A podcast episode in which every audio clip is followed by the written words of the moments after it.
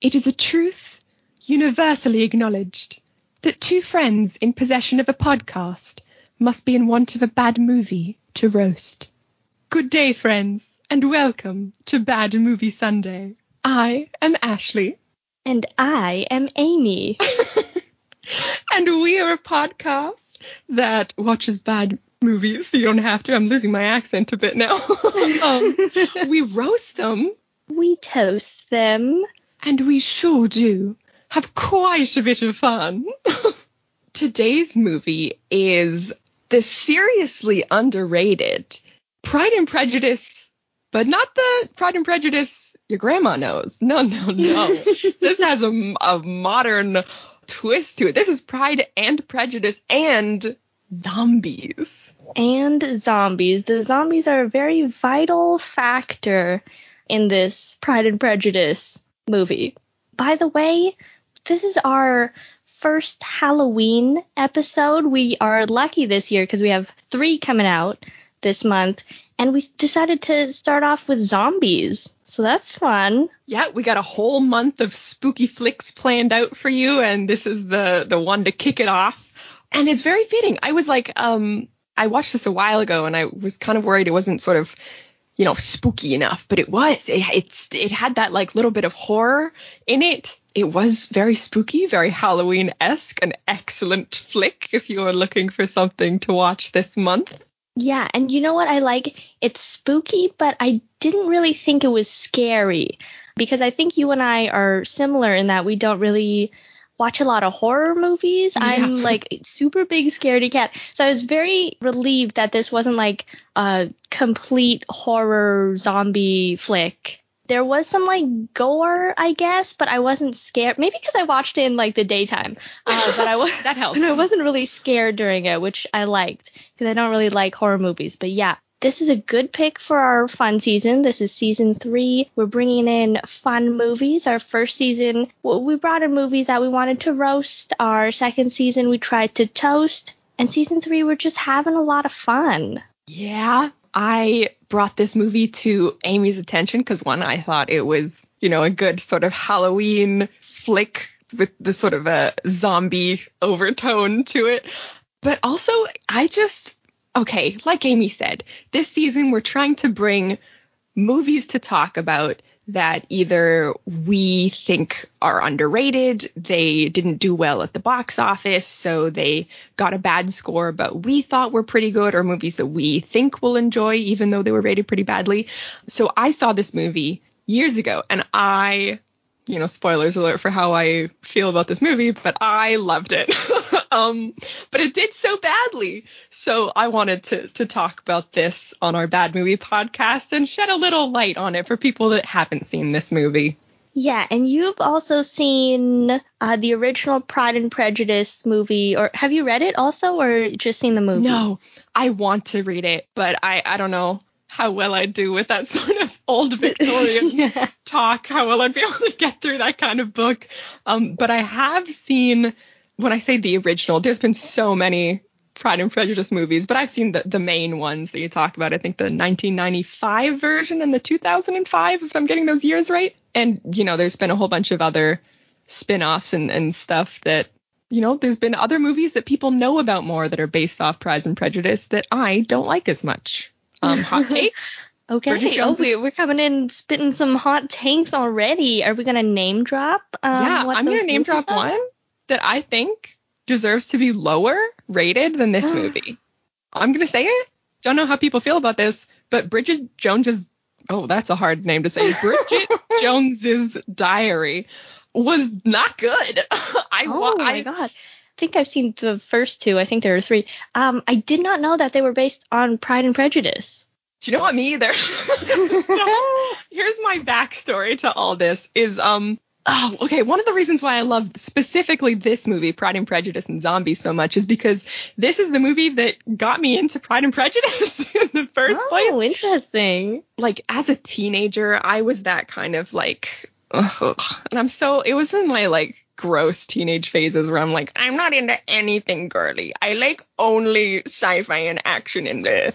Um, so I hated like romance movies and whatever, and that was like my whole personality. It was very I'm so glad I moved on from that movie. But so I watched this movie because I did and still do love zombie movies. They're just always a lot of fun, regardless of how much they make sense. So I love zombie movies. So I was like, there's this new zombie movie coming out. I want to watch it. And I watched this and I loved it. And I was like, well, now I'm kind of invested in this plot. I kind of want to see what the original source material was. So I went back and I watched the two thousand five, I think, Pride and Prejudice. And I was like, wait a minute.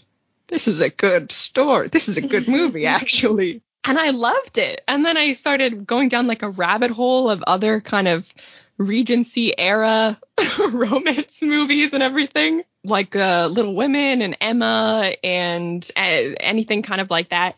And I kind of fell in love with the genre because of this movie. So, yeah, it kind of holds like a little special place in my heart for that. Damn. So I, just as a little backstory, I have seen parts of the, I think it's two thousand five Keira Knightley uh, Pride and Prejudice. I don't think I've seen the whole thing. Um, I haven't read the books, like the books. I haven't read the book. Um, yeah, so I don't have a lot of background with Pride and Prejudice.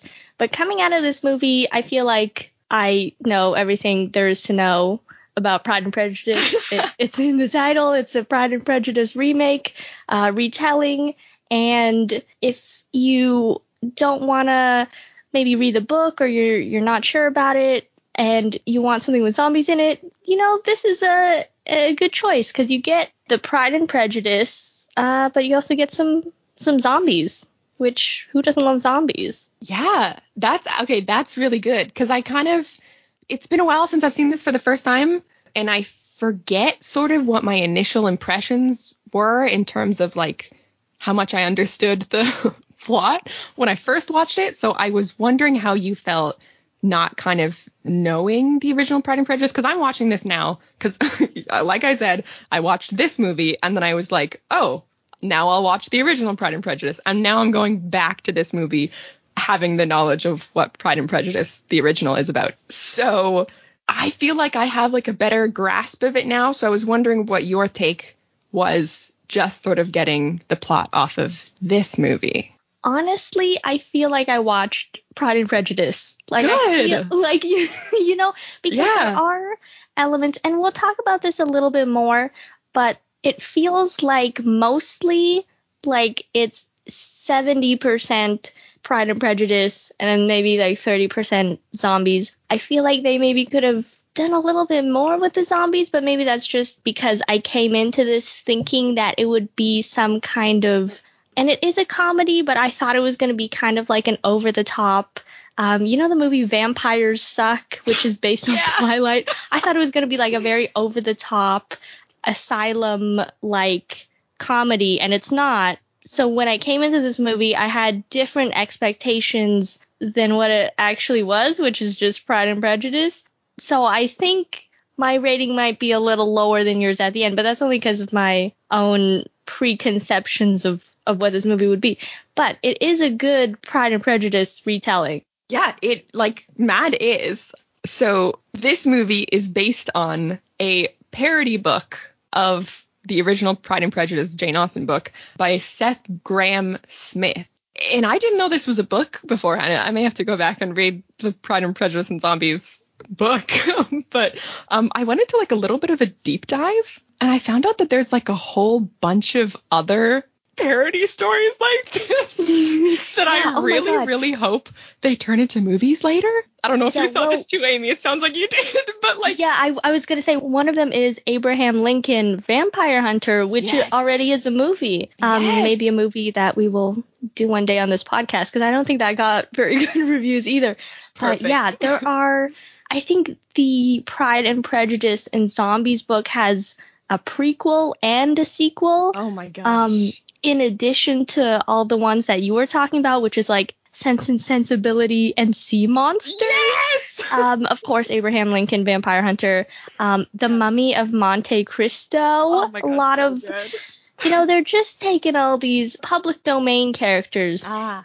you can do, you know, whatever you like with them and reimagining them with all these different monsters. And it's kind of yes. like, it feels like do you remember on our Mummy episode, uh, the Mummy with Tom Cruise, we talked about how they wanted to do like a whole universe, like kind of like an M C U, but for old monster characters, like the Mummy characters, the Bride of Frankenstein, the creature from the Black Lagoon. So, so this series kind of feels like its own little monster universe. Um, I don't think they're related, but it has the same kind of vibe as that.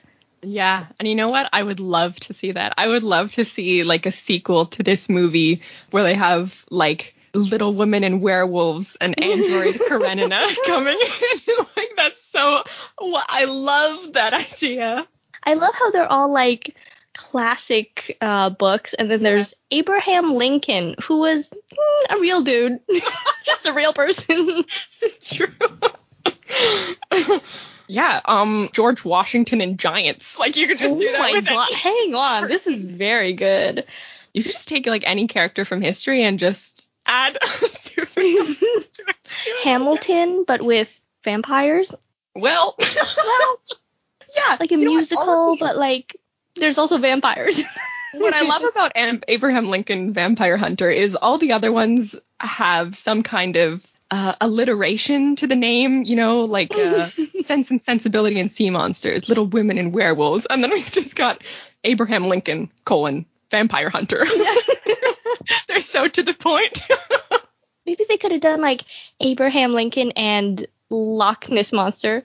Um, yeah. I can't think of any A animals, any A creatures. They could have done Abraham Lincoln and Vampire Hunters to add a little, oh, a little yeah. A spice to the name. That that is good. That is oh. good.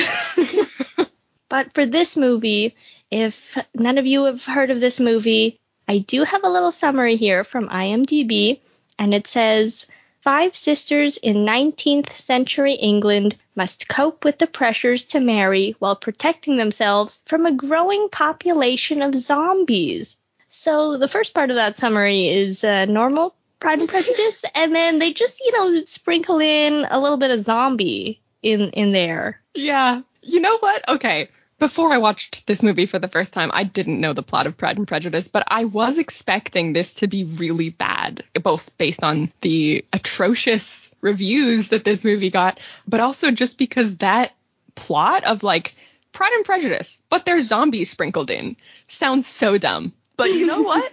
They did such a good job of integrating the zombies into this plot. Gotta say, very well done.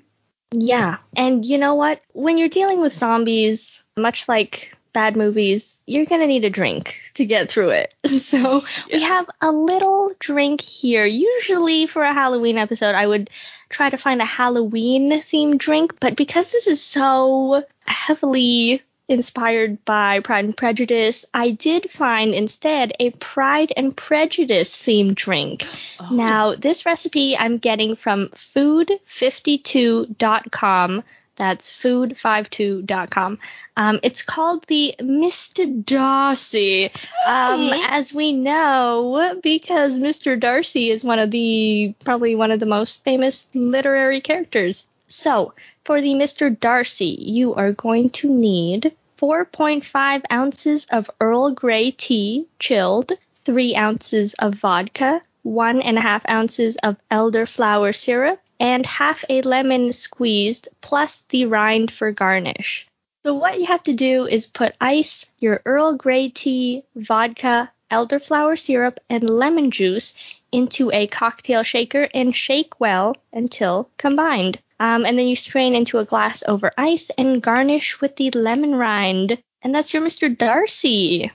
Oh, my gosh. That's a perfect drink for this. Mm-hmm. Maybe you can add some red food coloring, make it look like blood for the zombie Ooh. aspect.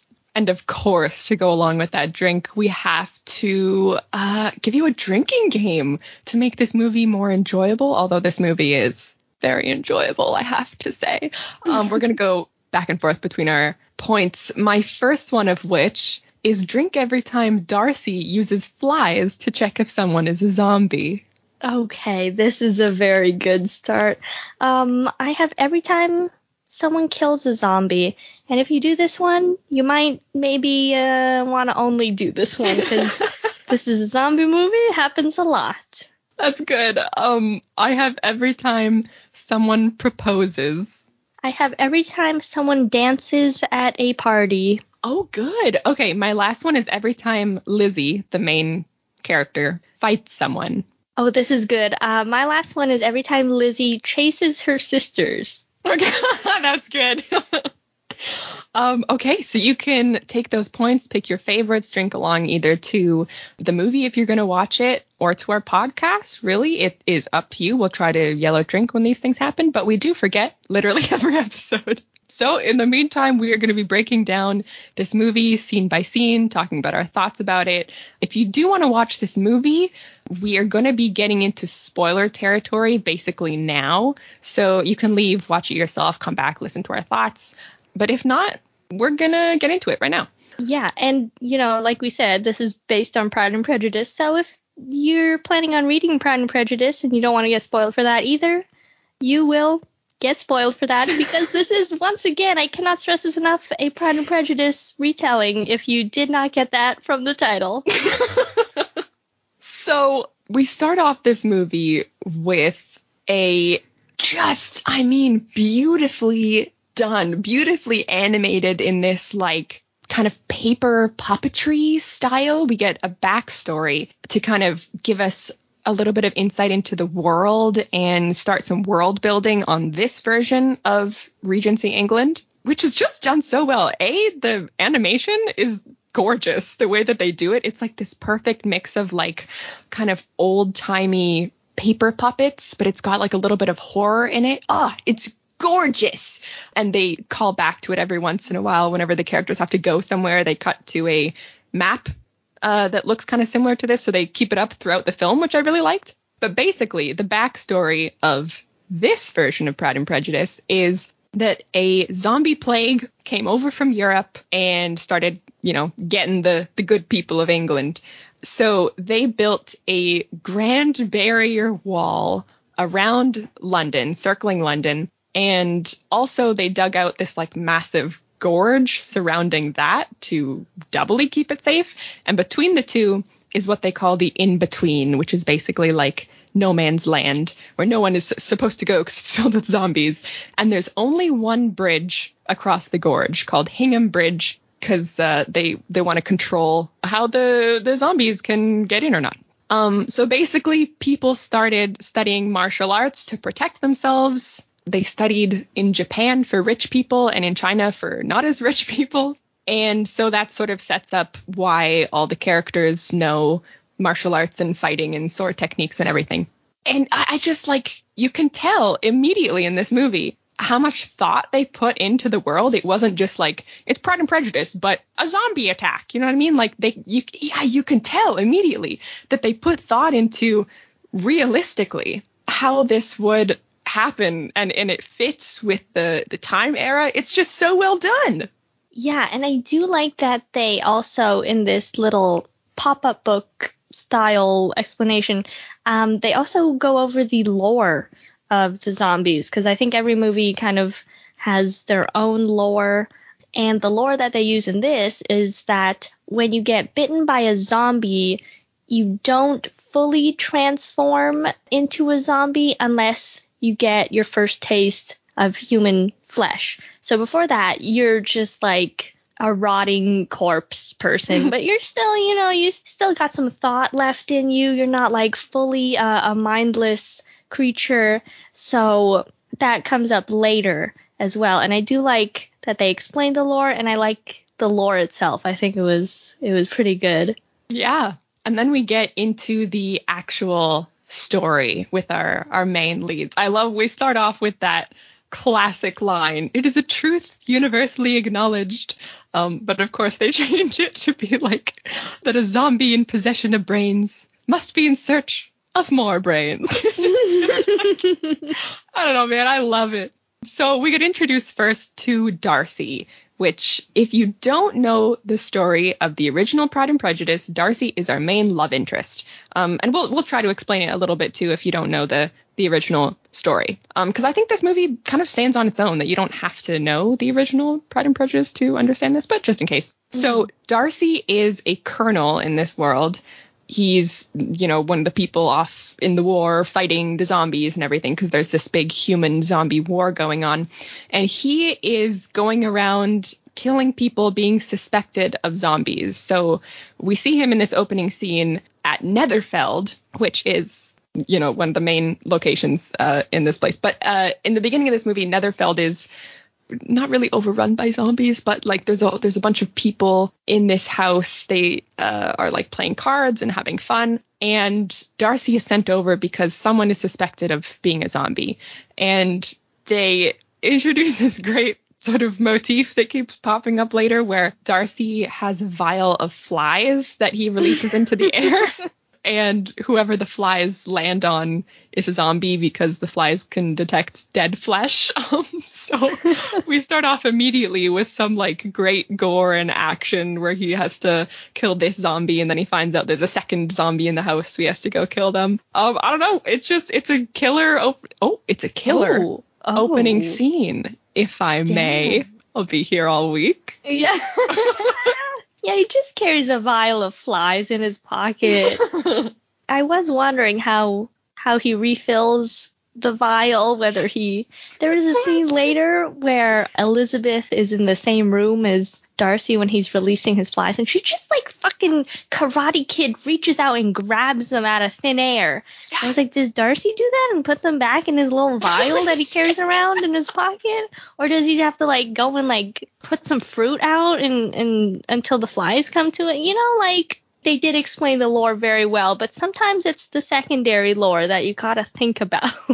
Damn, that is a solid point. I guess he just spends all his free time out in the in the fields, just like around, you know, like horse manure and just like catching flies between his forefingers and putting them There's, in his little jar. He smells like shit all the time. Like they don't. They don't tell you this in Pride and Prejudice. You think he smells very good because he's he's pretty rich. Um, they don't tell you. He just smells like shit. He just smells like manure all the time. Um, yeah. Elizabeth is like, mm, he is stinky boy. um, don't know if I want this stinky boy. You know, he rich, but he stank. But he stank. He stank so much, my guy. That's the reason why Elizabeth, throughout this movie and in the original Pride and Prejudice, like Amy said, a lot of people don't mention this. When you're reading the original book, a lot of things are supposed to be inferred. You know, show, don't tell. They're not going to tell you that Darcy stank. Stinks! Stinks so bad, like horse manure. But, you know, it is supposed to be implied that he just spends all this time around, you know, rotting fruit and stuff. So he's just like a stanky boy. And that's why Elizabeth doesn't like him. That is implied. Yeah. You know that old saying, you catch more flies with rotting fruit and cow shit. And gotta be a stinky boy if you want to catch them flies. Yeah. Um, yeah, you catch you catch more flies. That that's the whole saying. Um, we all know it. We all love it. It's all true. So yeah, he's just a he's just a stinker. He's just a little stinker. Everyone else studied uh, martial arts in like Japan and China, and he studied them in like um sewers. You know, just to... He learned from the Ninja Turtle school uh, ninja tricks. Yeah, Michelangelo but, was uh, uh, offering yeah. him some of his rotting pizza, and that's where he got the flies from. That's where he got the flies from. You know what? It's okay that he's a stinker, though, because this town is overrun with zombies. Rotting flesh zombies. And he is a notorious zombie killer, so they're like, mm, are you stinky because you were out killing zombies all day? He's like, mm, yeah, sure. Let's go with that. So then we get introduced to our other main uh, uh, love interest, main character. We get introduced to the Bennet family, which is made up of five sisters. Elizabeth is our main lead. Our secondary lead is her sister Jane, um, and we also have her parents and her other sisters. They are also the main characters of the original Pride and Prejudice, if that wasn't obvious. And they're kind of like mm, poor. Like they're not poor, poor, but they're like like middle poor. So their mom wants them to marry well, so they, you know, don't die poor. So they all go to a ball to find suitors. And Jane, who's the prettiest sister, and also the one that Elizabeth is closest to, catches the eye of one Mister Bingley, who's the hot new guy who moved into that old zombie-infested house. Lizzie, though, is not interested in suitors or getting married or anything right now. She's just sort of, I don't know, turned off by the idea. She's like not into it. She's like, I'm into myself, man. I don't need no man. We love an independent woman. We do. Yes. I, okay. Elizabeth is such a good character. I, in this movie, in the original Pride and Prejudice, she's like, just what a feminist icon. Mm-hmm. She does, like, basically immediately, though, after saying that, maybe not interested, but like she's intrigued by Mister Darcy, who is also at this ball and also who happens to be Mister Bingley's best friend. And he's also not really interested in romance either. He's kind of looking around the ball and he's like, eh, no one here is really for me. He also like straight up insults Elizabeth. Maybe that should be another point to the drinking game. Drink every time Mister Darcy just insults Elizabeth. First of all, this this garbage man, this mm-hmm. man that smells like stinky garbage, boy. stinky ass boy, comes up and insults her in her face. You know what? If I was Lizzie, I wouldn't want a man either. If that happened to me, Bye. Get out of here, sewer rat. Leonardo looking ass. Yeah. So, suddenly, though, we don't have much time to sort of focus on the dance because zombies attack the dance. Of course, you uh, can't forget that this is a zombie movie. And uh, Elizabeth has to, to fight them off. And Mister Darcy becomes intrigued by her now after he sees her fight. But because he insulted her, Lizzie is like super bitter and uh, straight up hates him now. So the rest of the movie is basically uh, Mister Darcy pining over Elizabeth and her just turning him down at like every possible moment. There's also when they're fighting zombies at this ball, all of the Bennet sisters have this slow-mo fighting, sword fighting scene. I will say I did like the the instrumental music, the score for this movie. I do think that this scene could have been just just a notch better if they did Shrek style, if they just played a pop song, just oh played Holding God. Out for a Hero and slow-mo fighting with their swords. I do think that would have made this better. Then again, I did expect this to be a full-on, over-the-top comedy.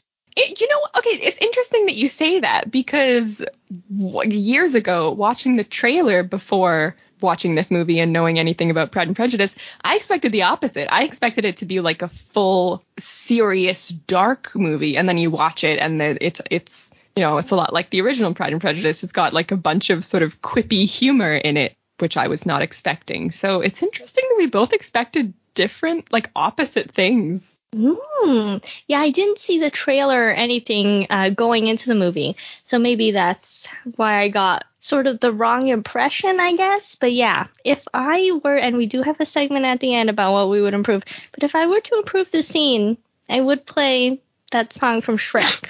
It's a very good addition. I have to say the name Pride and Prejudice and Zombies is very akin to like Tsunami and yeah. uh Sharknado. It's got that kind of like just bizarreness to it that you are expecting a bit of a comedy. So I get that. Yeah, I was fully expecting this to be produced by the Asylum. And then when it wasn't, sadly disappointed, because uh, we do love Asylum movies on here. Yeah, if you have no previous ideas about what it might be going into it, I think you would really like it if you like Pride and Prejudice and Zombies. And zombies, naturally. So the next day, Bingley invites Jane over for tea, so she sets off to his mansion. But partway there, she runs into a couple zombies that she has to fight off, and she gets uh, injured, and also, you know, it starts to rain and storm and everything. So when she gets there, Bingley has to sort of take care of her. And when Lizzie gets word, naturally, she rushes over to go check on her favorite sister, and because Jane was like, she's kind of sick at this point. She's got like a little bit of a fever, and we don't really know whether it's just kind of a flu from the rain or if she got bitten by a zombie at this point. So Darcy wants to check. So he does his little fly trick again to see if she was bitten. And this is where Lizzie, Darcy like lets all these flies into the air, and Lizzie just does this like little kung fu move where she's like plucking them out of the full-on Karate Kid, just yes. plucking them out of the air. And then she also has to stay overnight at the Bingley house because she wants to keep an eye on Jane. Mm-hmm. So there's also this scene where everyone else at the Bingley house, so Mister Bingley, I think his sister is there, Mister Darcy's there, all of them are super rich and they studied their martial arts in Japan. And the Bennett family is, you know, not as uh, wealthy as them, so they studied in China. And there's this kind of like snobby conversation about, oh, you only studied in China? We studied in Japan. Everyone in this movie like studied um, in either Japan or China. And yet they use guns like half the time. So I'm like, doesn't matter that much, really, guys? Mm, solid point, actually. Um, did you watch this movie with subtitles? Just question. I did, I think. I watched it on Amazon Prime. I think I did. Okay. So did you get the subtitles for what she was saying in Chinese, or was it just like speaking Chinese? I think it was just like speaking Chinese. So okay. If there was a little, I, I got the sense that she was like roasting them in Chinese. She was. Um, okay. if you if you if you find a version where they have this English subtitles over top. Basically, everyone, Mister Darcy, Bingley's sister, mainly Bingley's a nice dude. He doesn't insult people. Um, but basically, everyone in the room is like just roasting Elizabeth for being like beneath them because they all studied in Japan and she studied in China, which is like mm, for poor people, according to this movie. So, um... Basically, uh, she spins it back around on them at the end where she picks up this book, which is The Art of War. And Darcy's talking about like, yeah, I know so much about war because I'm in the war and I read this book, The Art of War. And then in Chinese, she's like, well, did you read it in its original Wu dialect? And he's like, no. And she's like, then you've never read The Art of War. And she like oh, turns yeah. it back around on him in the end. It's only, I think, that one scene that has, like, subtitles that you need. But anyway. Yeah, okay. Interesting. This whole conversation was very interesting. Also, at, at one point, Darcy says, I think about his sister or Bingley's sister, someone's sister. Um, he says this quote, not only is she a master of the female arts, but the deadly as well. I'm like, hmm, pray tell, Mister Darcy, what are lay female arts? What are the female arts? Does um, he mean like, you know, like flirting with people? Like, what are the female arts? Oh, are there meant- some martial arts I should know as a female? What does this mean? He did mean like what the women were doing in the original Regency era, like sewing and playing piano and oh, right. stuff like that. But yeah. mm, right. Throwing tampons like. Putting in a menstrual cup. Yeah. I, that is an art, or so I hear. But yes, yeah, they have a whole back and forth.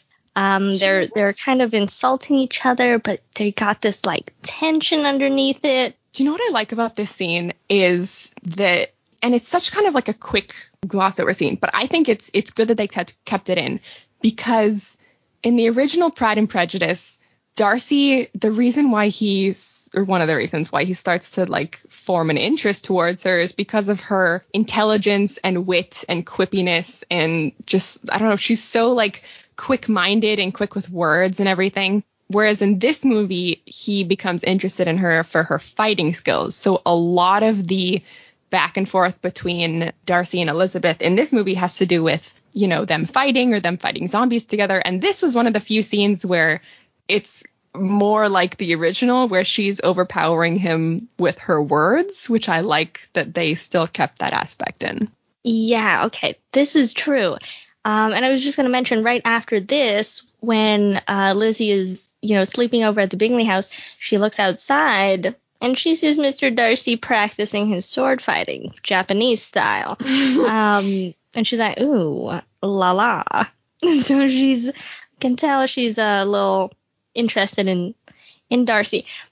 The thing is, now I've seen I after I watched this movie, I went back and I watched like the first half quarter of the Keira Knightley Pride and Prejudice to, you know, just see how they compared. And the thing about this Pride and Prejudice is I felt like, I don't know if maybe it's because of the zombie aspect and like the more of the comedy aspect. I don't know. But I feel like this Darcy in this movie, straight up like an asshole. Like in the Keira Knightley version, I did get, oh, they have like this back and forth where they're kind of equals um, with wit. And, you know, they're both very sharp tongued. Okay, I get it. I see. I see the appeal here. In this version, Darcy's just like straight up insulting her a lot of the time in a way that is more mean than challenging, mm. if that makes sense. So I felt like he was more of an asshole in this movie, and I didn't quite like him as much. He didn't have the underlying charm, I don't feel, as the actor in the Keira Knightley version, or maybe it was the script. But yeah, I felt like he was just like an asshole, and I wasn't rooting for them as much as I was in the Keira Knightley version, because I was like, mm, mm. he's a sewer rat, stinks like shit, and also he's mean. You can do better. Mister Splinter, little yeah. rat. I get that. I mean, I don't... The one from Keira Knightley is my favorite version, so I don't know if anyone can beat him. But I get that. I think it might have to do a little bit with the actor. I forget his name, but the dude from the Keira Knightley version, and even, like, Colin Firth from the nineties version, like those two actors have, I don't like as kind of mean as some of the stuff that they say is, they just have this like puppy dog face that just like makes you want to root for them. Whereas this guy is very kind of like, I don't know, brooding and hard faced and everything, where a lot of the things kind of seem to come across a lot more harsh. So I get that. I also, though, weirdly for me, don't mind it because this setting is also more intense. Like, they're in a world that, you know, in, in the original Pride and Prejudice, if Keira Knightley had, like, in uh, one scene in this movie, Lizzie, like, throws a book at Mister Darcy. If she had done that in the real Regency era, that would have been like, oh my gosh, you know, scandalous. Yeah. But in this movie, like, it's a world where people are, like, sword fighting and, like, cutting people's heads off on the daily. So I almost don't mind that their quipping was, you know, more intense, because I feel like people in general would be more on edge. You know what I mean? Yeah, okay, you're completely right about that. I think, you know, when you were saying, you know, Colin Firth and the actor from the Keira Knightley version are very puppy dog-like, I think what I like about those versions is that they are very, in their actions, they're not as, let's say, tough and violent mm-hmm. as this Darcy has to be because of the world. And I do like that those versions are softer in a way, because this version, you're right, is very tough. We know he can, like, kick someone's skull off. We know. So him being super uber, like, uber violent and also very mean is, you know, maybe not the combination for me as a very soft person. But yeah, I, you're completely right. Uh, in this world, it's kind of necessary. But for me, it's just like, damn, dude, calm mm. down. Mm. So yeah, but yeah, it does make sense. I get it. Maybe it's just because I love the, like, enemies to lovers trope, whereas I know you like more of, like, a friends to lovers. Yeah, um, you know what? That that might be it, because I find it very hard when two people don't like each other at first to root for them. And I know this is, like, a very, one of the most well-known enemies to lovers stories, but still in this version I was like, I don't see it. Mm. So yeah, I, I don't think this kind of story, these tropes are for me. So, you know, take my opinion with a grain of salt. If you do like those kinds of things, you might really like this movie. You know what, too, is Darcy as a character is supposed to be, I get what you mean, that this version is a lot more kind of explicit, both in terms of, like, its rating and also just, like, uh, with its dialogue and how sort of enemies Elizabeth and Darcy start off as, versus, like, in the original, Darcy, his character is supposed to be, like, you see him originally in the first kind of maybe third of the movie. He comes across as very proud and prejudiced. Uh-huh. Um, and, you know, very kind of stoic and rude and pompous, But in reality, he's just like really socially awkward. Like that's his character, is he's just like a really awkward dude that yeah, doesn't know yeah. how to express his emotions. One of my favorite scenes from the two thousand version or two thousands version is near the end of the movie where Mister Darcy has to, he's like, well, I just like don't know how to talk to people. And she's like, well, maybe you should practice. So he comes to her room later in the, like, it's the most awkward scene in the movie, but that's why I love it, is he just like bursts into her room and he's just like, um, hello, how are you today? And it's like, it's the like most adorably awkward dialogue where you can tell he's like trying to break out of his shell to, you know, sort of just like appeal to her more. And they didn't do that in this movie, which I get because it's like a different era. But yeah, it was definitely a different Darcy. Yeah, yeah. OK, he is, like I said about him being soft, he's soft in a way that's, when he's mean in the other versions, he's mean because he's guarded, not because he's yes. mean. Yeah. Um, if that makes sense. In this one, he's mean because he's mean, or that's the sense that I get. In the others, he's mean because he's insecure, or he's, you know, hiding a part of himself because he's afraid to talk to people or something like that. That's the sense I get from the other Darcy. This Darcy is just like, mm, you're a piece of shit. Your fighting skills are whack because you studied in China, poor ass. Like, I'm like, okay, calm down, bitch. bitch. First of all, fake fan, because he didn't like her at first. Until he learned that she uh, is actually good with sword. I'm like, okay, fake fan. Yeah. Um, but yeah, I don't know. There's something about this version that I'm just like not about. Yeah, I get that. He's definitely more intense here. So Elizabeth, obviously mad not into that right now. She's like super hates him. So she takes Jane home from their house. She just like wants to get out of there as fast as possible. And it's okay, because it turns out Jane just had a flu. She was not bitten. And then, oh, here we go, boys. This is my favorite part of any Pride and Prejudice movie, where Mister Collins arrives at the Bennett house. Mister Collins is my favorite character, or what? Oh, I don't know if he's my favorite character in Pride and Prejudice, but he's just so funny. This oh Mister God. Collins is played uh, by Matt Smith, yes! which, you know, we love. Uh, of Doctor Who fame, who he just, he does an amazing job always. Like, he nails the, like, nerdy, little creepy awkwardness of the character. He nails it. It's so good. Um, yeah, you know what? I was thinking that the acting would be more like his acting in this, because I, I won't say he was like over the top, but he was very outwardly comedic. Like yes. he was comedic in his dialogue, but also in his body language. And I thought that the other characters were going to be like that, but he did such a good job oh, so as good. Mister Collins. He, you know what? He has that kind of same awkwardness in Doctor Who, but you know, it works for the character. It's so good. Basically, yeah. if you don't know anything about the original Pride and Prejudice, Mister Collins is the Bennett's cousin, because a big part of the original story is that the mom is trying to find suitors for all her daughters so they can, like,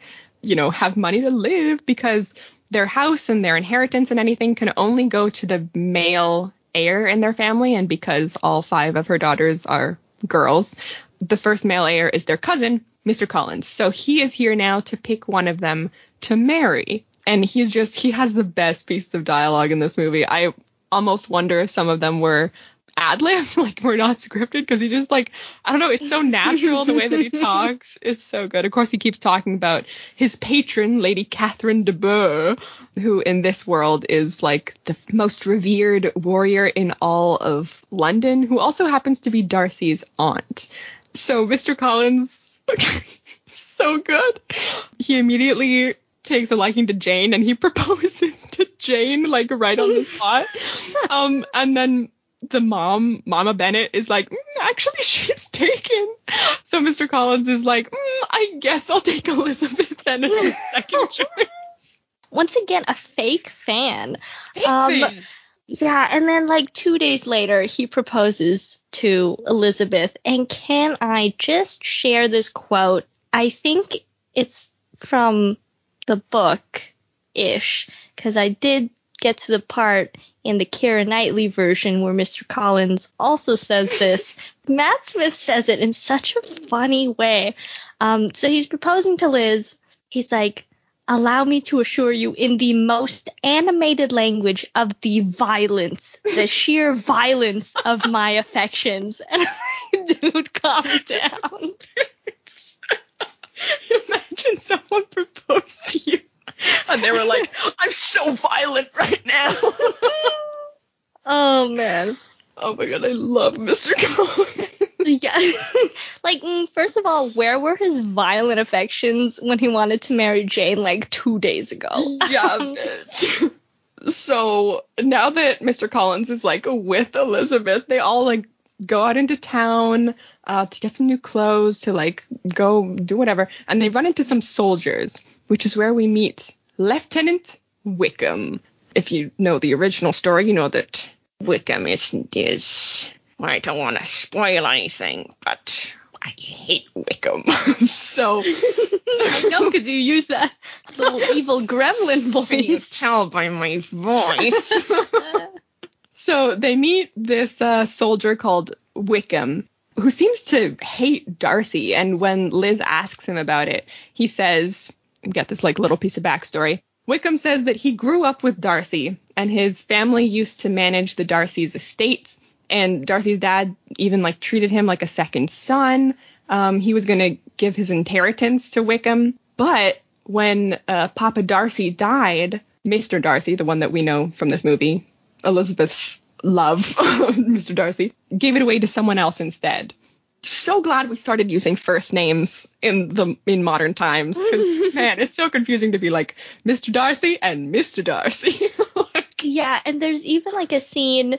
Um, in this movie and in the uh, Keira Knightley version, where the butler dude has to introduce everyone as they come into the house.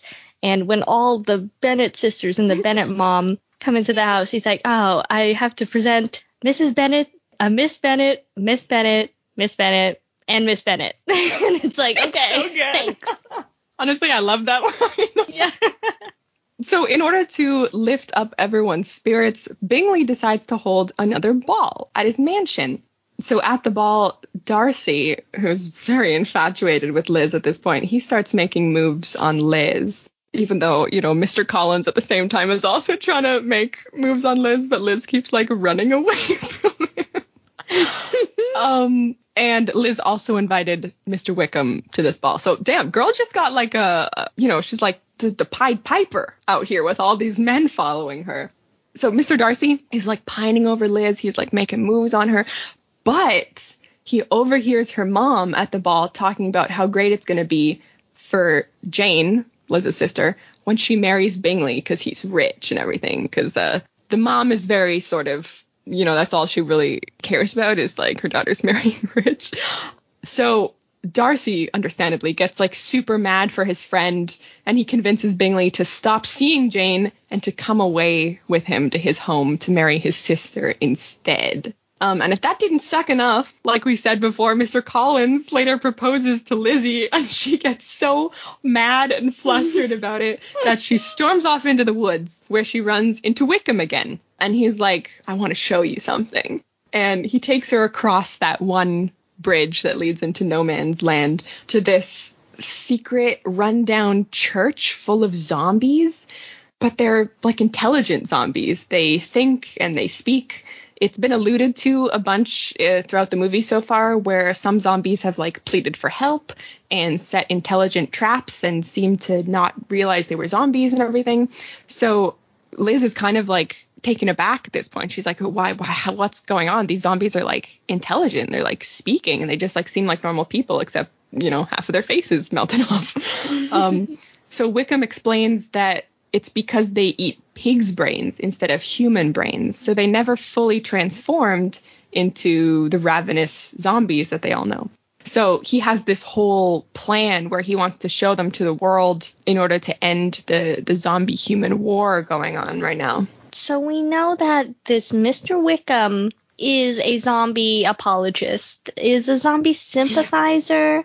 And at this point, you're like, mm, I wonder why. What a twist. What I, a wonder, twist. I wonder why he could be a zombie sympathizer and know all these zombie hotspots and all these zombie little churches, zombie nightclubs, zombie traps, you know, all the zombie, you know, all the where the zombies go. I wonder why he knows that. And guess what? We find out later. we'll, we'll let you in. So when Elizabeth returns, it turns out Mister Collins proposed to her best friend after he got rejected by Lizzie. um, so her best friend Charlotte is like, mm, "Hey girl, it's been a while. So um, I'm engaged to Mister Collins now. Uh, remember your ex-fiance and also um, your cousin, and also your cousin." So Charlotte now needs to go with Mister Collins to go see Mister Collins's patron, Lady Catherine de Bourgh, who, remember, is also Darcy's aunt. But they need a chaperone. So Charlotte is like, Liz, please come with us. Um, and Liz is like, I mad don't want to go see the guy that insulted me with the guy that I turned down his proposal. But she goes anyway. So they all go to Darcy's home, which is where Lady Catherine is. And Liz also brings Wickham to propose his zombie slash human uh, idea. He wants to have like a treaty or whatever. He wants money, basically. Uh, Wickham wants to talk to Lady Catherine to get money to, I don't know, fund his zombie effort or whatever. Um, but both Lady Catherine and Darcy shut him down basically immediately. And it's clear that they still have a bunch of beef. So Lizzie stays over. And the next day, Mister Darcy comes to find her. And we get one of my favorite interpretations of the scene, maybe ever. Um, if you know the original Pride and Prejudice, you know what I'm talking about. That's right, the confession scene. Oh, we get the scene where Mister Darcy, he's been pining over Liz this whole movie, and now he finally breaks down and tells her how he feels to her and proposes to her, kind of out of nowhere. Naturally, he starts by insulting her and her family. He's like, you're ugly, you're poor, your sister's a gold digger, you want to marry me? It's like that It's like that Doctor Phil quote, you're ugly, you're poor, give me two hundred dollars. Yeah. Literally. Oh my god, yeah. It was very out of the blue. I was like, girl, don't do it. And she didn't. So I'm like, oh, thank God. So she was like, um, no, bitch. And then they have this, like, fucking fight scene. Um, they take their swords out. Yes. It gets kind of sexy in the middle of it. They're undoing each other's buttons uh, with their with their little sword. It was, like, a really well done. I don't know. I love this version of the scene. Jill Bureup on YouTube has a fantastic breakdown of this scene. Flirty fights, man, they're they're so good, but this one was done so well because she's like, the whole time Mister Darcy is never like straight up attacking her. It's always her on the offensive. So even though they're fighting each other, you know that they're not actually going to hurt each other, whatever. It was a great scene. Um, we get the the both emotional battle of her feeling betrayed by him and him feeling betrayed by her, and also the physical battle of them like fighting it out in the room. So good. So good. Yeah, I will say, if ever time for another pop song uh, from the Shrek soundtrack, oh my God, would be now. Which song would you choose? Uh, you know what? Let's go with Accidentally in Love. Uh, oh, you know, right? Good one. Yeah, because you oh wouldn't expect God. It for a fight scene, but they are accidentally in love. Oh my gosh. Mm-hmm. Of course, Lizzie, like, super rejects him. She's like, um... you broke my sister up with the man that she loves, and you, like, really did Wickham dirty. Mad dirty, my dog. So Darcy accepts that she's, like, mad not into him, and he gets, like, super depressed. But he later writes her a letter explaining his actions to, like, the two things that she accused him of. With the Jane thing, he's like, yeah, okay, I did break your sister up with Bingley. To be fair, though, it was implied by your mom that Jane was only after Bingley's money. He now knows better, but he was just trying to protect his friend. And as for Wickham, we get the real story here. that Wickham clearly lied before to make himself seem better with that backstory. But what actually happened is that no sooner had Darcy's dad said that he would give Wickham some inheritance money, the dad was mysteriously infected with the zombie plague, and Darcy was forced to kill him, his own dad. But even so, Darcy gave Wickham the money he was owed. But uh, Wickham used it up, like, immediately uh, on, like, gambling and drinking and stuff. And then he came back and he demanded more. And he did the same thing. And he came back and he demanded more. And he kept doing it until Darcy finally refused, which is bad enough. But then also to add to that, Wickham tried to woo Darcy's sister to try to get her inheritance. But thankfully, Darcy stopped that, too. Damn, this man is relentless. Relentless. Then after this fight scene between Liz and Darcy and uh, the whole letter and everything, we get another fight scene where Lady Catherine, Darcy's aunt, uh, shows up and just starts fighting her. Brings this big old tough guy, this bodyguard dude, and is like, he's going to get you. And she's like, you. What? and, and Lady Catherine's like, mm, I heard Darcy proposed to you. Did you accept? And she's like, no. And Lady Catherine's like, mm, still gonna fight you, though. Like, can you explain this scene to me? Because I didn't get why she was fighting her. I think they just wanted another fight scene. But the... Okay, got it. um, but basically, Lady Catherine was like... Because Elizabeth is, like, from a poor family. And Lady Catherine is like, um, my nephew is, like, not gonna marry you. So, also, he's been promised to her daughter, uh, his... They keep marrying their cousins and stuff. I, maybe it was a yeah. Regency thing. What's Makes me a little here? uncomfortable. Yeah. yeah, I don't know. Uh, she was like, hey, are you going to marry my nephew? And uh, Liz is like, no. And she's like, mm, okay, still going to try to kill you.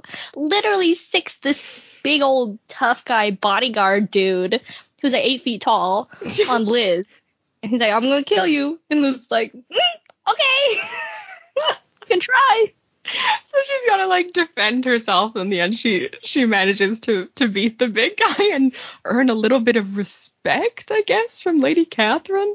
Yeah, it was like, I really think they just wanted another fight scene in there. But, yeah, basically Lady Catherine just didn't want Liz to marry Mister Darcy. So she's like, promise me you won't marry Darcy. And Liz is like, mm, not going to do that. Um God, Wickham just keeps getting worse, huh? To add on to what we just learned about Wickham from Darcy's letter, in the next scene, Liz returns home to find out that Wickham has run off with Lydia, uh, her younger... I, I can't remember if she's the youngest sister or the second youngest sister, but she's, like, basically a child. So Wickham's um bit of a pedophile, Yummy. bit of a creep. Yummy. Yes, yeah, he's yes, going yes. after her sister also. He's got a thing about people's sisters. Oh, my um, God, he does. So Liz and Jane go and try to find Lydia, and then Darcy and Bingley are also there, too. And then Darcy finds her in a cell. Uh, not a good sign already. And then he's trying to set her free, and then he gets confronted by Wickham, who at some point we learn... Mm, what a surprise, is a zombie. Who yeah. could have? Oh, the man advocating for zombie rights. He's like, I'm a zombie apologist, zombie zombie stan, if you will. Um, I do love me some zombies. Um, he is a zombie. Wow, what a twist. Anyway, so he tries to get all these zombies to, like, chomp down on Darcy and Lydia, but they manage to escape. Wickham and Darcy get in this big old sword fight. Darcy kills him, and then there's this whole, there's a lot of action at this point. There's this whole thing about they gotta blow up the bridge connecting London to the rest of the world, uh, so they gotta blow it up, the last bridge, and Liz is riding on horseback down the bridge, and they're like, oh, she's not gonna make it in time, we gotta blow it up anyway, and they blow it up, and she... Uh, makes it across the bridge, and something happens. Darcy is unconscious. There's a lot going on here. Darcy's unconscious. Liz is like, oh my God, you're unconscious. And she kisses him Sleeping Beauty style, Snow White style. And she says, mm, by the way, I love you, even though you're unconscious and probably dying. And she's just like has this whole confession to his unconscious body. And so at this point, we think he's dead. Surprise, there's ten minutes left in the movie. He's not dead. So he proposes again. He's like, by the way, I'm alive. And while I was unconscious, I heard you say all that stuff about being in love with me. How embarrassing for you. By the way, will you marry me? And she's like, yeah, I guess so. So they are engaged, and there's this double wedding, Jane and Bingley, Elizabeth and Darcy. Apparently, now I don't know if you saw this, because I didn't see it, I only saw it in the Wikipedia, but apparently there was like an end credit scene. Mm. Uh, did you see it? Okay. Here's the thing. So this is the end of the movie, basically. They yeah. get married. Everyone has a happily ever after. When I watched this movie originally, when it came out years ago, that was it. That was the end of the movie. They got married, happily ever after. Credits started rolling. I was like, sick. Turned it off. And when I watched it this time, I don't know if it's only on certain versions of the movie or if I just needed to stay later in the credits before. But yeah, there is like a weird came out of nowhere end credit scene that I was mad not into because I love this movie. But that end credit scene, that was really weird. Basically, it's at the wedding. Jane and Bingley have gotten married. Elizabeth and Darcy have gotten married. They're all four of them are like walking back down the aisle together, arm in arm. They're all happy. And then they see just like off in the distance, like an army of zombies being led by an undead Wickham just racing towards them, and it like freeze frames on Wickham's face and then it fades to black and it ends. It was weird. Yeah, that's weird, because I went back after I saw it on the Wikipedia page that there was a an end credit scene, and I looked through all the credits, and I guess it just wasn't on some versions of it, because it wasn't on the version that I watched, which is very strange. Let's pretend that didn't exist. Um, I think there were, while I was looking up this movie, I think there were talks of doing a second movie. So maybe mm. this is like a setup for a potential second movie. I don't think it ever, you know, started production or anything like that, but there were talks about it. So this might have been like the premise for a second movie, which is just Wickham comes back. He's not actually dead. Um, zombies are still out there. Basically, same, same premise. I hate that. I am so glad that that scene got cut from most versions of the movie, because it just kind of undoes a lot of the end of this movie, right? I hate in general when movies put like a stupid little end credit scene where they're like, what if we made a sequel? And it's, you know, for something like the M C U where they have the money to keep going and you know there's going to be another movie. Yeah, I love a tease for what's coming next. But for a little one-off movie like this, where you know it's not going to get a sequel, it did terrible at the box office, it, it got bad reviews. Like these movies where they're taking a gamble, I hate when they add little scenes where they're like, huh? Huh? Uh, uh, a sequel coming at maybe? I hate that because they never get a sequel. And then you're just left with this weird, unfinished ending. You know what I mean? Because it's like Wickham died and they blew up that bridge so that no more zombies could get into London. There's no way in or out now. So it's like, well, where did they, where did they, you can't just leave that. You know you're not going to get a sequel. I hated that. Yeah. And uh, if they did do a sequel, it sets it up for literally the exact same movie as we already yeah. watched. Wickham's going to be the bad guy. They're going to be up against zombies again. You know, it's nothing different. I don't think it's necessary at all to include uh, an end credit scene unless they're setting up something different than the original movie. If, for example, the end credit scene was after the wedding, Darcy goes off into, you know, a room um, by himself and he, he, you know, takes off his shirt or something. And oh, my God, he's got bitten by a zombie. Mm. Um, he's got a zombie bite. That's something different. That's something that we can, if there was a second movie, that's something we could expand upon. That isn't the same as this movie because, you know, the most notorious zombie hunter is suddenly a zombie himself. What's he going to do? But it's it was like the same thing. And I was like, it's not necessary. Mm. Oh, so unnecessary. If they were going to do a sequel to this, I don't know if you know this, Amy, I think you would love this, but there is a sequel to Pride and Prejudice. It's not by Jane Austen, It's by a, another British author, P D James, who wrote like a, a fan sequel. You know how like uh, they have stuff like Jason Bourne, which was written by Robert Ludlum, the first like three books. And then this other dude continued for like eighteen books after, and he wrote the other stuff. So this dude is like continuing the Pride and Prejudice story, but it's not actually by the original author. And it's called Death Comes to Pemberley. And they did make a movie of it that did decently well. And it's a Pride and Prejudice sequel that is also a murder mystery. Oh, my God. I love this. First of all, because I just I don't know if you've seen my Goodreads lately, Ashley. I just finished a collection of P D James stories, and they're very good. So, yeah, I'll check out the movie. But, yes, if they did do a Pride and Prejudice and Zombies sequel, I would love to see this, like, locked room murder mystery style where it's like, who in this house bit Mister Darcy? You know, we got to yes. figure it out, you know? So oh I think that would have been so good. Yes. If that end credit scene was like they're having like a party after the wedding or whatever, and then someone turns up dead and they have to figure out who it is, or someone has a zombie bite and they're like, oh, who is this secret zombie amongst yes. us? And Mister Darcy has to do his little fly thing again. Or or if he's the one, then he has to be like, oh, the flies are dead. Uh, you can't do that. He doesn't want to be found out. Yeah. Ooh. Oh, my God. You know, it's just so many more ideas than literally what they gave us, which was the same premise as this movie. Stupid. Uh. So, yeah, we do have on season three of this podcast, we do have a new segment where it's just kind of things that we would improve if we were the ones making this movie. And, yeah, I think the first thing would be cut out that stupid end credit scene. Stupid end credit scene.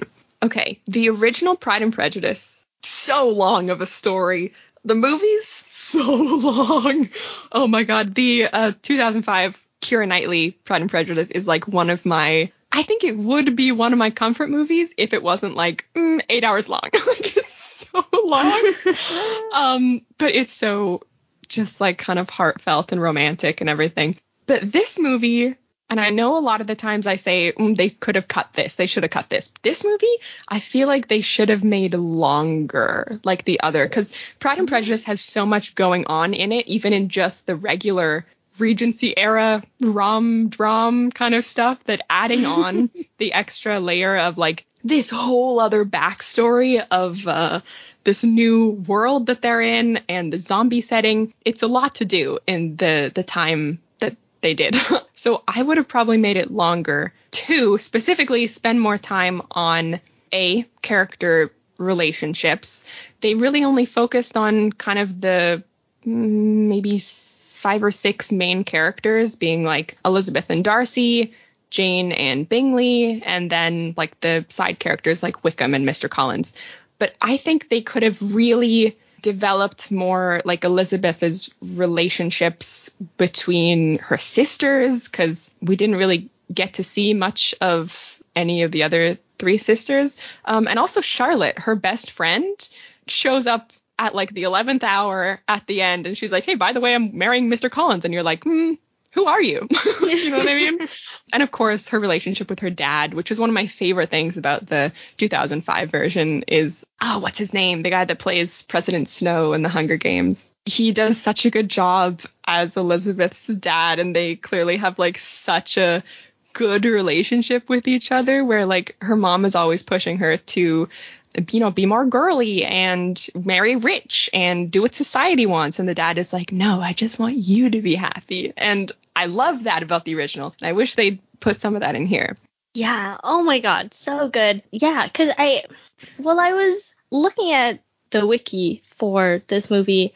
I found out that it went through a lot of different directors before the director that actually did it signed on, and as soon as he got the job, he did a rewrite of this script, and apparently he had reinserted all of the Pride and Prejudice beats, because I got the sense that this was very much first and foremost a Pride and Prejudice retelling, which is all well and good, but it kind of was like a little disconnected from the mm. zombie thing, especially in the first half, where it's just like, oh, I'm watching Pride and Prejudice. Why are there zombies here? And they don't really, it's like, oh, we're going to a ball in the Regency era. And then like every fifteen minutes or so, there would be like, oh, by the way, there's zombies here. And it's like, oh, yeah, I forgot about, forgot about that.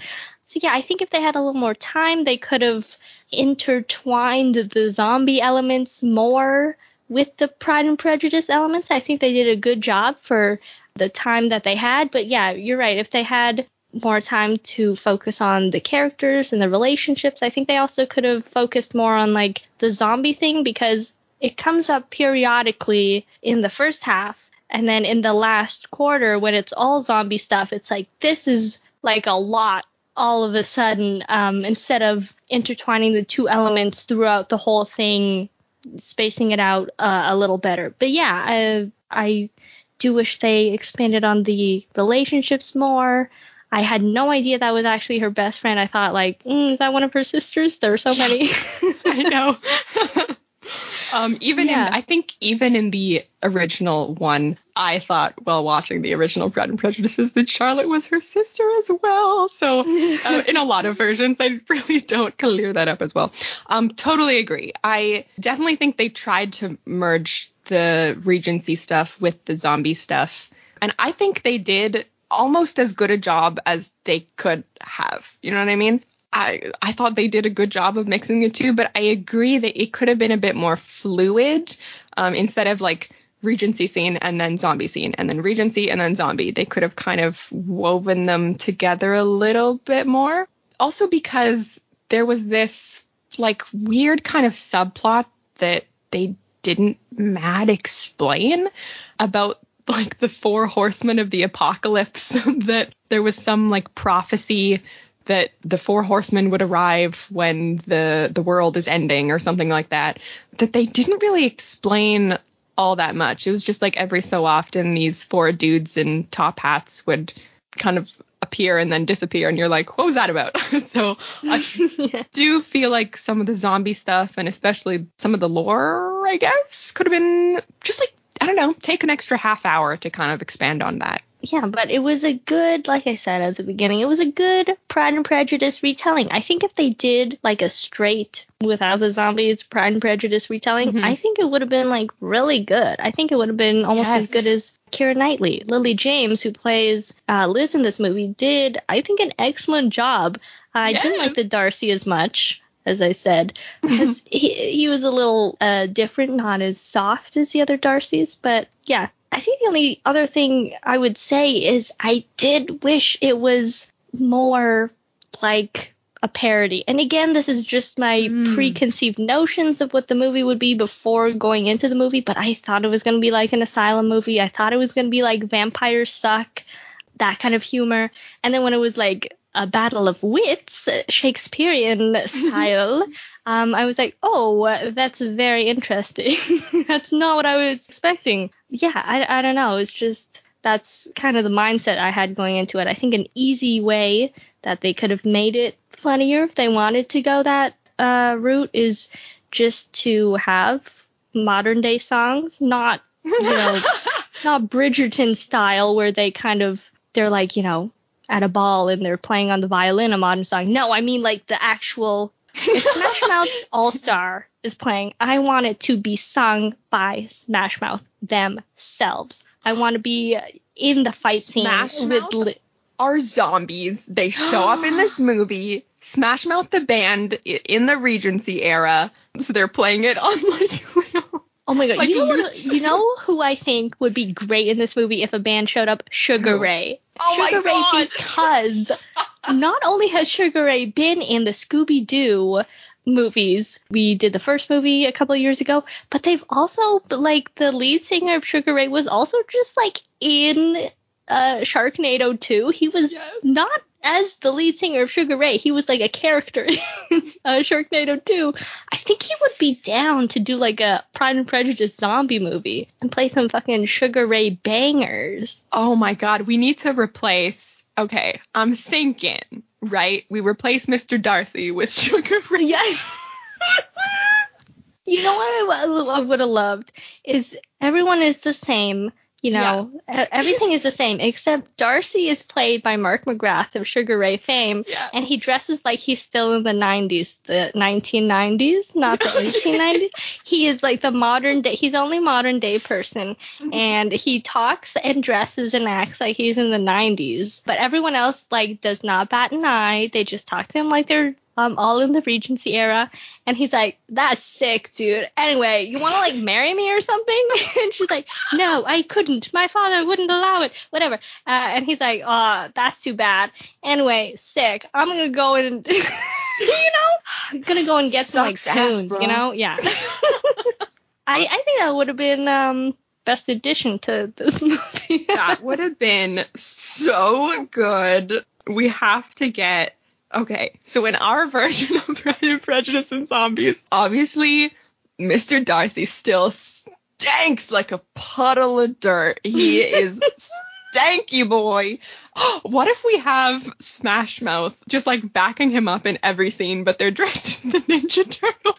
Oh, my God. Okay, okay. So we got um, lead singer of Sugar Ray as Mister Darcy. Then yes. we got as the Ninja Turtles, the, the Teenage Mutant Ninja Turtles themselves. Yes. We got the members of Smash of Mouth. Smash Mouth. That's and they do, they do mashup songs of Sugar Ray and Smash Mouth. It's a full jukebox musical. Oh, this is my God. Such a good idea. And then she's like, oh, my God, Mister Darcy, you stank. Is it all the manure from getting the flies? And he's like, nah, it's the weed. He smokes a lot of weed in this movie also. That Regency grass. Elizabeth is like, uh, you would be the last man I would ever be prevailed upon to marry. And then Smash Mouth and Mister Darcy as a, a Sugar Ray um, are like, damn, somebody once told me that I was not good enough to marry. You know, somebody once told him the world was going to roll him. And you know what? They were right. Just like he's rolling this big, fat blunt right in front of her. She's like, I got to take the edge off. This stings, dude. I got, you really hurt me deep down. I got to, you know, got to take a big old puff of this. That's why he's so stinky. That's why he's so stinky. Oh, wow. We just created the best Pride and Prejudice retelling maybe ever. Oh my God, Bridget Jones who? Yeah, anyway, so that's, you know, our version of mm-hmm. uh, Pride and Prejudice and Zombies. Oh yeah, the zombies, we forgot about the zombies. But yeah, there are zombies in our version too. There are um zombies. Yeah, they just fight him like Teenage Mutant Ninja style. And then he's like, mm-hmm. oh, shit, dude, zombies? And takes his skateboard and he skates away. He's like, I'm sick of this shit. He just rides it. off. I got it, I got it, I got it. Okay, Everyone okay, okay. shut up. Okay, here's the deal. It's a zombie virus, but when you get bitten, you turn into a mutant turtle. Oh, my God. Oh, my God. Oh, and my God. So Smash Mouth is like Darcy's little posse. It's Bingley and Bingley's sister and whoever else that's following him, and they've just all been bitten by zombies, so they turned into giant turtles. Oh, and so that's what everyone has to fight. Oh my God. And they got these tufted shells, very hard yes. to kill, very hard to bite into. Well, mm-hmm. you wouldn't be biting the zombies. The only way to kill these zombies is to bite their flesh. Oh, shit. He was super high when he came up with that solution, but it works. I was just thinking, it doesn't have anything to do with our clearly superior version of uh, Pride and Prejudice and Zombies. But for this version, for the version that we just watched, I feel like it should have gone hard R. You know what I mean? Mm, okay. Okay, I feel like it did a really good job on the kind of horror aspect of zombies, because maybe it's just because I watch a lot of zombie movies, so I'm kind of disentuned to them, but I don't find zombies all that scary, you know what I mean? They're fun movies to watch, and they're very suspenseful, but, like, I'm not like, ah, a zombie, you know what I mean? Whereas this movie got, like, the spookiness of the, the zombies across to me. I got a, a couple jump scares in there. Maybe it was because I was I was watching this at night. But um, I feel like just to take that a step further, there's a lot of, like, action scenes where there's a lot of, like, close-ups of things, so they don't have to really show you what's going on. Or, like, when they slash at a zombie, they're sort of still kind of clean. Like, I feel like, and I, I think I heard that this movie was kind of in development for a while because they they had an R rating and then they were trying to cut some stuff out to make it a P G thirteen so that they could appeal to the widest audience. And I feel like they should have just gone for the R and just gone full above and beyond with the gore and everything. Yes, completely agree. I think they could have taken it a, a step up. And also with the language, they could have... Yeah. You know, if he's gonna be mean, might as well be down, dirty, nasty mean. I you know. want those Shakespearean insults. I bite my thumb at you, sir. Also, by the way, in our version, like the moment Wickham is like, by the way, I'm a zombie apologist, a zombie sympathizer. Our, a, a, a turtle sympathizer, if you will. A, a, sorry, a turtle sympathizer. We gotta have lead singer of Sugar Ray, Mister Darcy, be like, just smoking some pot and be like, mm, that's because you're a turtle, right? Like, just right away. Just being like, mm, I see. So you're a turtle? Like, that's the vibe I'm getting. So yeah, you're, you're like, no. one hundred percent deaf a turtle. He goes into his shell a little bit. No, but... He's got, like, a full-ass shell on his back. He's like, that's my backpack. He's like, mm, likely story. Just came from math class. Yeah. Wow. So that, I think, unless you have anything else, that's all I think I would change for this movie. Yeah, me too. So, you know, now that we've kind of wrapped up our final thoughts, I really want to know what the internet thinks of this movie. Uh, before that, though, I have a few pieces of trivia from I M D B. Apparently, all of the actresses playing the Bennett sisters did their own stunts for the film, wow. which I think is like very impressive. And they would have to train up to five times a week in combat fighting and Ooh. boxing. Ooh, yeah, very cool. Good yeah. for them. Also, just, you know, a lot of actresses kind of were considered for the role of Liz. Let me read out some names. Okay. Um, before they eventually chose Lily James, they were considering Natalie Portman. um, oh, my God. Yeah. Wait a minute. That would be so good because people would confuse this one with the yeah. two thousand five version with Keira Knightley. So she did stay on as a producer, though. Natalie uh, Portman did? Yeah. Oh, my God. Uh, they were also, I know, they were also considering Scarlett Johansson, Anne Hathaway, Emma Stone, Mila Kunis, Blake Lively, a lot of people. These are great options. I have to say, I think Lily James did a great job, and I'm glad they went with her. But, mm-hmm. wow, big names, great, great options. Yeah, I thought, you know, coming into this, I thought this was, like, a very low-budget Uh, movie, but no, there are a lot of stars yeah. that were uh, being considered. Uh, at one point, Jennifer Aniston and Rowan Atkinson were attached. No way. Um, to the movie. It doesn't say what roles. If you had to guess what Rowan Atkinson, what role he would play in this movie. So Mister Collins? Yeah, I was thinking that too. We don't know for sure, but yeah, that's a good guess. Yeah, so those are some, just some fun facts. Um, this was a, a lot a higher budget than I thought it would be. Yeah, for sure. To hire, like, big names like uh, Anne Hathaway and Scarlett Johansson and Emma Stone. Wow. Mm-hmm. So now that we've kind of gone over our own thoughts of the movie, I'm curious to see what the internet thought about, about this movie. Because, I mean, I really liked it, but it got such bad reviews that I am curious to see what specifically people were not into. So, we have two reviews here from I M D B.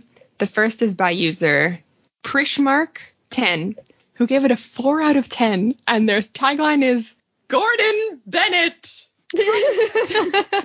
Pride and Prejudice and Zombies should have been a fun mashup, but it takes itself too seriously. Bursteers seems to be overawed by the Jane Austen novel itself and was maybe too respectful.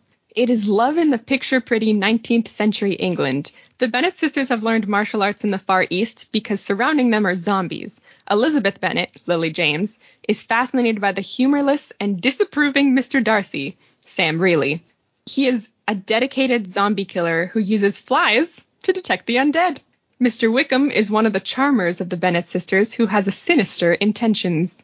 He believes a breed of pig-eating zombies and humans should be living side by side. The action themes are a bit of a disappointment, the tone is uncertain, and it should have been more bizarre and funny. Matt Smith gets it right, though, as Reverend Collins, but others are just too deadpan. Yeah, I do agree with the director being a little too respectful mm. of the source material. You know, like we said, the Pride and Prejudice elements were a little disconnected from the zombie elements. I think he could have gone down and dirty with it. Uh, Mister Darcy is a fucking weed weed hound. Yeah, uh, everyone's a fucking ninja turtle. I think we got the right idea. Oh, yeah. It could have been so much better. It could have been so much better. That's what uh, Jane Austen would have wanted. Yeah. So the next IMDb review we have is by user R Drift eighteen seventy-nine, who gave it a four out of ten, and their tagline is, "Clever idea, but... dot, dot, dot. As a male who really enjoys Jane Austen's fine novel, I thought this was a really clever idea for a whim. But a clever idea needs some thoughtful execution. This film tries, but it stinks fairly quickly." I think it just stinks. But, you know, with Mister Darcy here, it does stink also. This film tries, but it sinks fairly quickly, even though Mister Darcy does, in fact, stink. um, there are a few humorous moments, but it starts to really drag. At times, it was almost like watching a T V-level version of Pride and Prejudice, the zombies only occasionally making an appearance. Keep your expectations low, and you may find it amusing. Damn, we got some savage reviews from IMDb, yeah. and uh, we got some more reviews from Letterboxd. So let's see what they have to say. So the first review we have for today is by Catherine, who gave it three and a half stars. Lady Cat- Catherine? Oh, and oh. Lady Catherine says, "Lily James in a corset wielding guns and knives. That's a big hell yeah from me." Me too. Agreed. Uh, the next review is by Jay, who gave it two stars. And Jay says, "Lily James starts the movie only wanting to fight and couldn't care less about men. And she ends still fighting, but caring a little about men. Poor character development." The third review is by Sven Roth, who gave it one star. "Terrible, dot, dot, dot. Not enough zombies to be worth seeing. Not enough humor to be worth seeing. Not enough blood to be worth seeing. Not spooky enough to be worth seeing. Not enough action to be worth seeing. Not enough romance to be worth seeing. Not interesting enough to be worth seeing. Horribly boring. And absolutely," and these next three words are in all caps, "not worth seeing." Jesus! Call him twenty-one, because this guy is savage. Yeah. So the last review from Letterboxd we have for today is by Holly Beth, who gave it two and a half stars. And Holly Beth says, "It is a truth universally acknowledged that the most important thing in a Pride and Prejudice adaptation, zombies or not, is the Darcy casting, dot, dot, dot. I can't believe they got the fucking Raven from Maleficent, dot, dot, dot. I could cry. The zombies were hotter." Oh my God, I forgot he was in that. Oh. Wow. So there's some scathing reviews from oh, Letterboxd too. Jesus. Yeah, just for reference, IMDb gave this movie a five point eight out of ten. And the critics on Rotten Tomatoes gave it a forty-six percent, while the audience gave it a forty-five percent. So yeah, the Ooh. reviews are in, and they're not good. Yikes! Okay, I feel like I feel like we kind of know where I'm going with this. um, I I'm curious to know what your thoughts are on this movie. What you would give it on a number scale? Because um, well, first of all. Uh, if you're new to the podcast, we rate all the movies that we watch on what we call the Goldblum scale, named after a fabled zombie killer, Jeff Goldblum. um, and uh, it's a scale of bad movies, so a ten out of ten is not necessarily a perfect movie. It's it's just, you know, good for a bad movie. and a one out of ten is so bad I could barely finish it. So for you, coming from a background of, you know, knowing a bit about Pride and Prejudice, but, you know, not having watched sort of a, a ton of the movies or whatever, like, I don't know, did you view this as like a Pride and Prejudice adaptation or just like a movie? And also kind of like, what number do you think you would give it? First of all, I gotta say, in our version of Pride and Prejudice, where Darcy's played by Mark McGrath of Sugar yes. Ray, and also their turtles, right? Um, Jeff Goldblum, Collins. That's all I have to say. He would make such a good Mister Collins. You're so right. Oh, my God. He's gotta, right? Yes. Um, but as for my rating, I came into this thinking it would be like just a movie. I, I thought it was going to be like a parody movie again, like an asylum movie. Coming out of it, I realized it was a Pride and Prejudice retelling first and foremost. So I did, you know, uh, consider it a Pride and Prejudice movie, because I did get all of the information that I would have gotten watching uh, another version of Pride and Prejudice, I think. The thing is, I did come into it expecting other things. I expected it to be funnier, not in the um, style of, of humor that I was in the book, where it relied on wit. I thought it was going to be like a more so like a Shaun of the Dead type thing, that kind mm. of humor. So I came into it with different expectations, and I was a little disappointed comparing this to the version of it that I had in my head. Mm. So I will give it a lower rating, but that doesn't mean that it wasn't a good movie or it wasn't a good Pride and Prejudice retelling, because I think it was a really good Pride and Prejudice retelling, and I kind of uh, almost wish that they had done like a straight retelling without zombies, because I think the cast would have done uh, a great job. But I will give it, because of my own little movie that I made up in my head before I watched the actual movie, I will give it maybe like uh three. It was, you know, I Whoa. didn't. Yeah, I know, I know. I'm so sorry. I know you love this movie. Um, I'm gonna give it a three because, and this is just a differing of, uh, we both like different tropes and we both like different things. So I don't, uh, in general, really uh, gravitate towards enemies to lovers stories. So that's something I didn't like this Darcy as much as other Darcys. I don't know. It, it, it didn't live up to the expectation in my head. So I'm going to give it a three. And I'm so sorry because I know you love this movie. But what would you give it as someone who has more of an uh, admiration and more, you know, of a background with Pride and Prejudice than I do? And um, as someone coming into this for uh, the second time, what would you give it?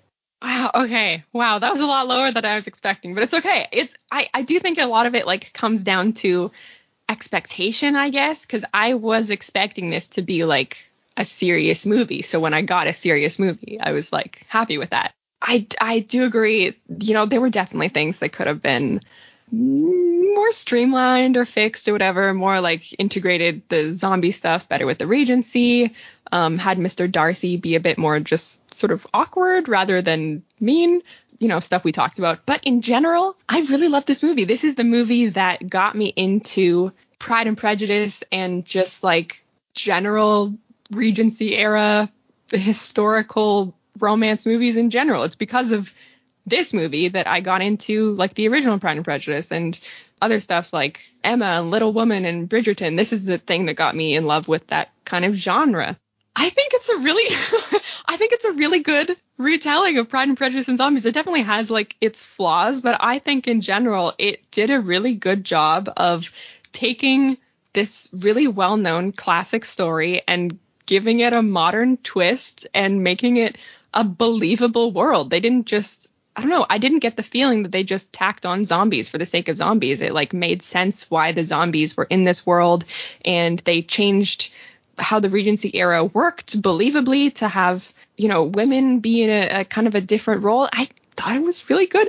The two thousand five Keira Knightley version of Pride and Prejudice, I think, will always be my favorite version, but I really think this was a very good take on it. I'm going to go totally opposite side.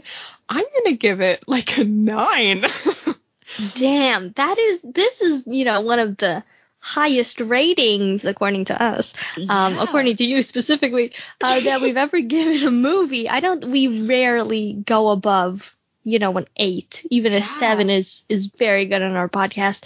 So this is a, a true testament to what a good, uh, a good movie it, it is. If you're in the mood for uh, Pride and Prejudice retelling. Yeah. Wow. I am glad that you chose a high number, because this is our fun season, and I'm glad yeah. that it did live up to the fun part. You know what? It's got that. I've been seeing these videos on on TikTok a lot recently of just girls posting, you know, just like that kind of fantasy. I think that, you know, every kind of little girl has had at some point of like the the the lifestyle of a knife sheathed on your thigh, under your dress, dagger to throat, romance, that kind of thing. It's it's like this romantic fantasy aspect where it's like this girl that's very girly. She wears dresses. She's in this like kind of old timey British era, but also she can kick ass. And I really, really love that. I think one of the reasons why it didn't do very well were people kind of scoffing at the absurdity of the zombie edition, or like you maybe expecting something different. But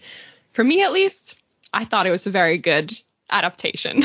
Yeah, and I will say it's a very good Halloween movie, especially yeah. now we're kind of at the beginning of the month where we're just kind of warming up to the spooky season. And I think this is a great warm-up movie to get to, like, the more spooky stuff. Because this has spooky, but it also has, as you said, it has romance. It has a, a little bit of uh, other elements that I think are very good for, like, the beginning of October vibes. Yeah, and it's also a good way to get into Pride and Prejudice. If you are a fan of horror or action or anything, and like me, you weren't really into romance movies before, this is a good like way to break into that. To like, I don't know. I think the mix of romance with this like hard action, it's a it, honestly, because it stands on its own. It's like you watch this and you know the Pride and Prejudice story. So this is a good way to get into Pride and Prejudice if you're looking to do that as well. Yeah, it's very accessible. The thing that has always kind of kept me from reading Pride and Prejudice or watching Pride and Prejudice is that I didn't think that I would understand it. It's kind of like yeah. studying Shakespeare in school. You have to really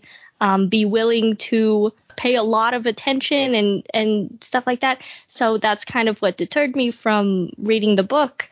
But this is a good way to get the story and all the elements of the story without feeling like you're studying something, you know? Yes. Yeah. Yeah. So that's whatever, whatever you like. If you like romance, if you like spooky, um, this is a good movie. That's uh, all we got for today. Um, if you want to go out and watch uh, a kind of spooky Halloween movie, I would recommend this one. If you want to watch any Regency era stuff, any romances, this is a good movie to start October off with. And that's kind of all we have for you today. So if you want to recommend some other fun movies, other Halloween movies for our other two episodes in October, you can always email us some ideas at badmoviesundaypodcast at gmail dot com. Or, you know, you can hit us up on Twitter or Letterboxd. We're at B M S Podcast on both. If you've seen this movie, if you have ideas for other movies we can do, um, yeah, we would really love to get your opinion on this, because we're it's not very often that we're divided on a movie like this. Yeah. You're the human. I'm the zombie. We're in that little war. yeah, I'm I'm Mark McGrath. You're a Ninja Turtle. It'll never work out. Yeah. yeah, and a big thank you to everyone who's listening, um, and especially a big thank you to Kevin MacLeod for providing our theme music. The song is Riptide, and you can find it on his website, incompetech dot filmmusic dot io. Thank you so much for listening to this episode. You are welcome to watch this movie for yourself if you want to, which I honestly would really suggest. In the meantime, we've been Bad Movie Sunday. I'm Ashley. I'm Amy. And we will see you next, next week.